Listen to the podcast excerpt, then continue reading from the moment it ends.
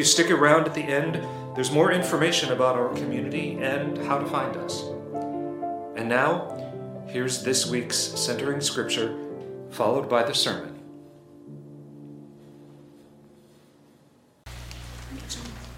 Our scripture is from the first chapter of Luke, verses 39 to 49. In these days, Mary set out and went with haste to a Judean town in the hill country, where she entered the house of Zechariah and greeted Elizabeth. When Elizabeth heard Mary's greeting, the child leapt in her womb. And Elizabeth was filled with the Holy Spirit and exclaimed with a loud cry, Blessed are you among women, and blessed is the fruit of your womb.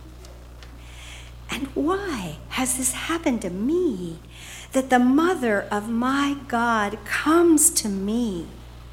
For as soon as I heard the sound of your greeting, the child in my womb leapt with joy and blessed is she who believed that there would be a fulfillment of what was spoken to her by our God. And Mary said, My soul proclaims your greatness, O God, and my spirit rejoices in you, my Savior, for you have looked with favor on the lowliness of your servant. Surely, from now on, all generations will call me blessed. For you, the Almighty, have done great things for me, and holy is your name.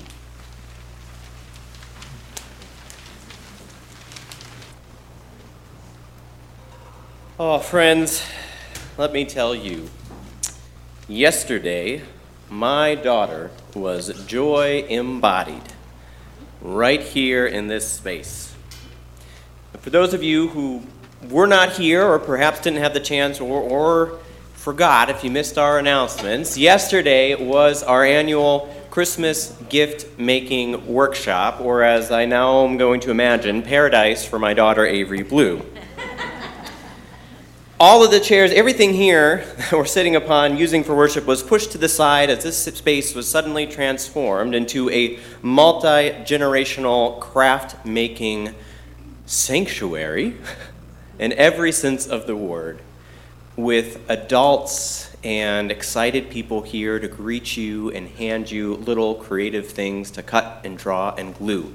My daughter was elated and uh, some of you who were working with her got to see her just giddy and bouncing all around. Constant skip in her step, smile on her face. She was joy embodied. And it was lovely to see as her parent, in part because this school year started on a, a rather difficult note for us. I, I think I shared earlier in the year how Avery was excited to start at a new school, but then suddenly, as that date drew near, all of that excitement dissolved into some major anxiety when it came time to make that change. Anxiety that she too embodied in clear and strong ways. Our normally joyful handful of a daughter was suddenly very timid and scared anxiously pulling at her hair constantly and melting on every street corner when it time, came time to walk to school. And she was like that for weeks. It was frankly very hard for me as a parent to see. I just wanted her to be better. Um, not better like perform better, but feel better. What was at least helpful, though, was that she was so clearly anxious that it left no doubt to us as her parents and to her teachers that she was feeling this way. And that gave us clarity about how to come together and partner while patiently supporting her through this time of change until she could learn to trust this new environment. I share both of those examples to say that sometimes it is helpful to have a four year old in your life to remind you that these essential words like peace and hope or anxiety and despair, they are not just Sunday morning concepts.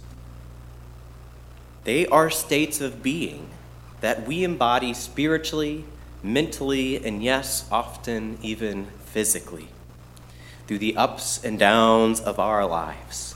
Now, we adults, we often learn how to suppress those ups and those downs in order to be a little more stable as we go about our lives. But we know they're there. And sometimes four year old can remind you just how deeply they are and just how urgently they need to be felt and shared sometimes. Sometimes it's also helpful to have a beloved scripture thrown in the mix too. And friends, we happen to have a great example this morning. And I will just go ahead and confess that I've probably preached upon this passage every single Advent since my arrival. It is my favorite, favorite Advent and Christmas passage, period. And I say that as a pastor who is not supposed to have favorites. In fact, we in our worship planning tend to look at and wind up calling this Sunday Mary Sunday, um, though it would probably be better to say Mary and Elizabeth Sunday. Because in many churches, and in often in many lectionary seasons, this is a scripture passage that is skipped over.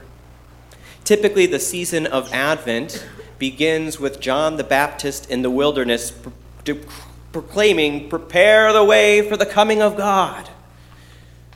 That grown up John the Baptist is probably at least 15 or 20 years after this story where Advent truly begins. So we make a point to share it every year and to honor the strength and hope of these incredible women.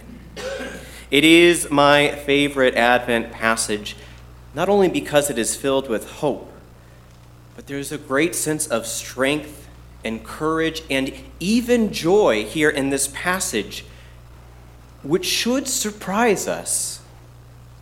Because here are two women who are navigating an incredible change that should come with some anxiety and a great sense of unknown.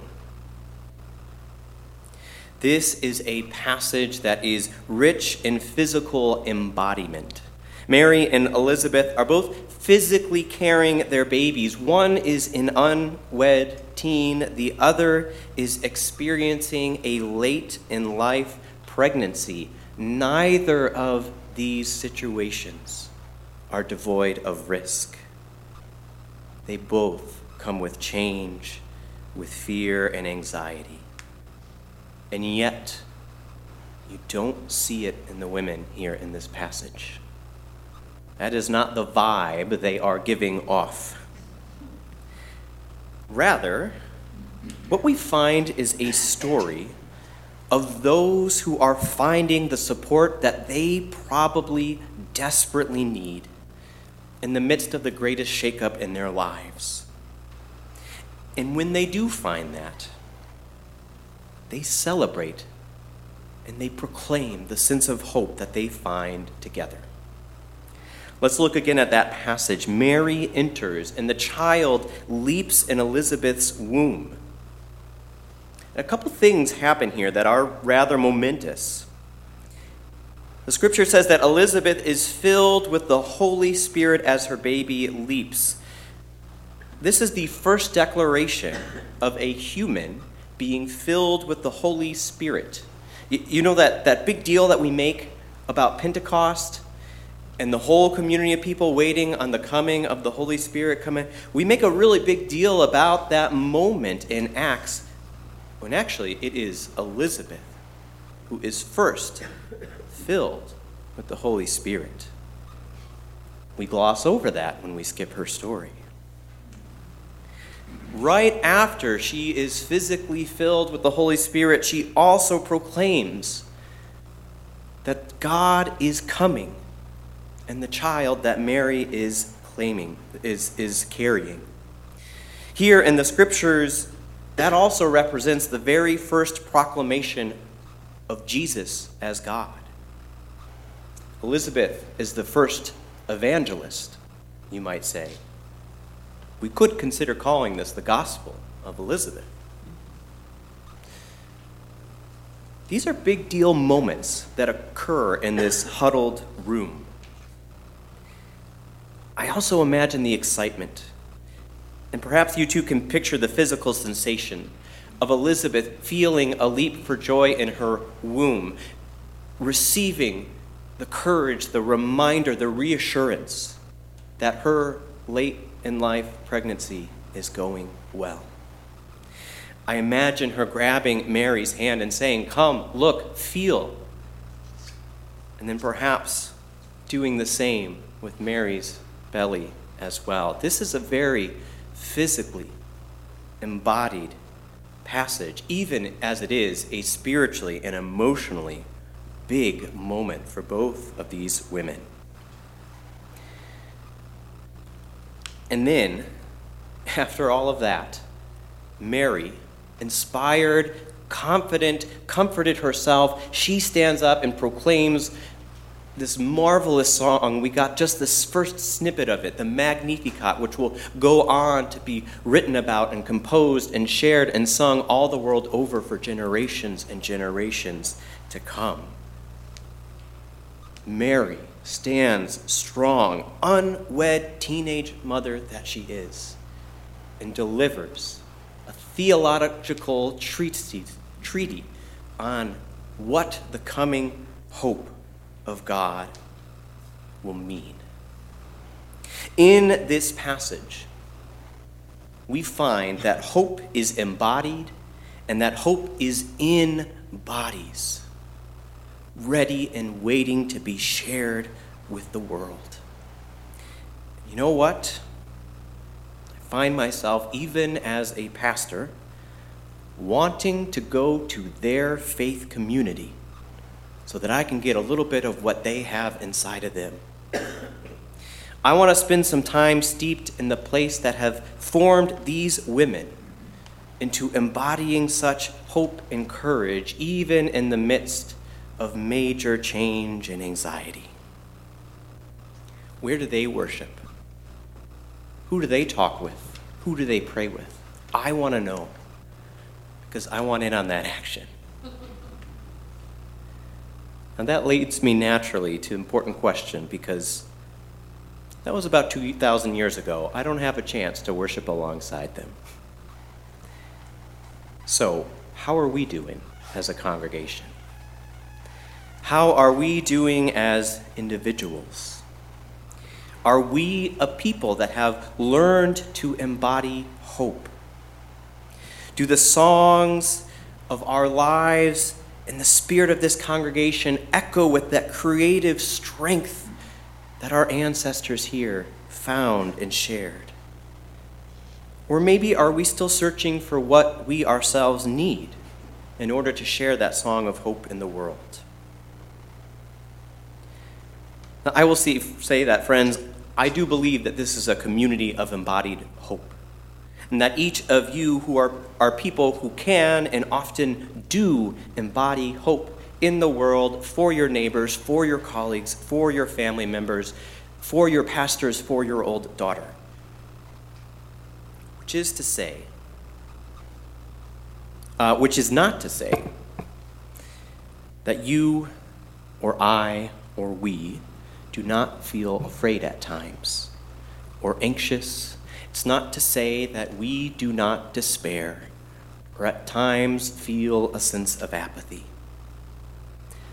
Rather, I, I, think what it means is that we, like Mary and Elizabeth here, try to find ways to come together again, to seek what we need, so that each and every Sunday or Wednesday or any day that we gather and connect, we can find the sense of hope and courage to go out and proclaim a song of justice and peace for our weary world.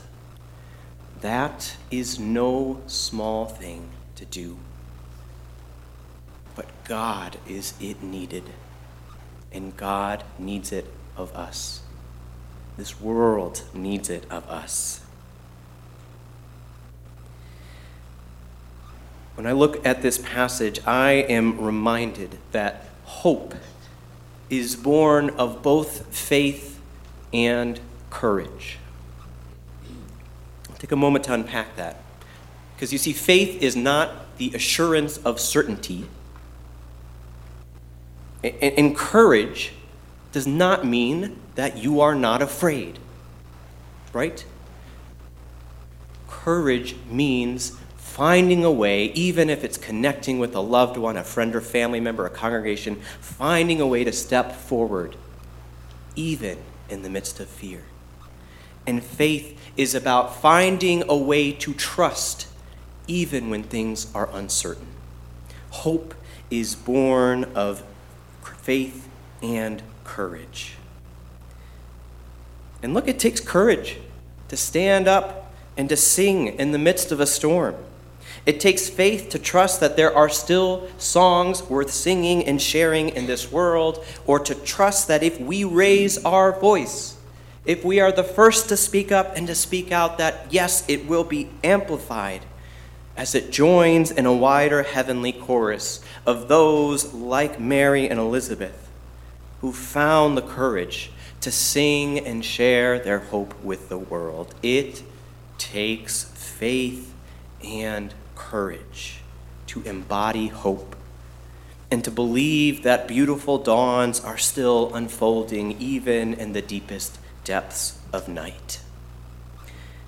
As poet Amanda Gorman puts it, there is always light if we're only brave enough to see it, if we're only brave enough to be it. I might add this day and this sermon, if we're only brave enough to embody it, to find those practices that we need to carry it with us when we go. Because, friends, there is plenty of apathy, anxiety, and anger out there. Those are not the candles that I want to carry into the world. It doesn't mean that I don't feel anxious or angry or apathetic at times just means that I need to make sure to come to these spaces, to talk with those people, to find those spiritual practices that help me to carry that candle. You know, my, my daughter, she embodies joy at times, she embodies anxiety at times, and she will carry it with her and it will manifest in very tangible ways for everyone around her.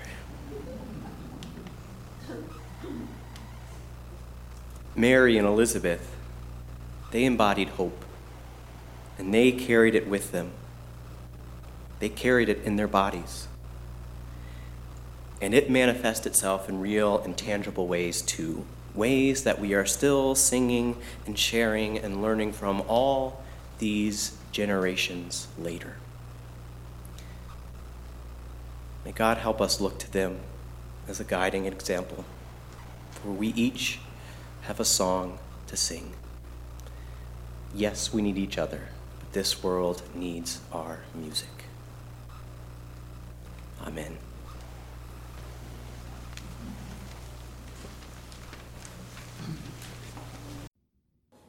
As a church located on Lakota land in Minnetonka, Minnesota, St. Luke is a joyful, inclusive, intergenerational, and compassionate community on a spiritual journey seeking to do justice, make peace, and to walk humbly with God.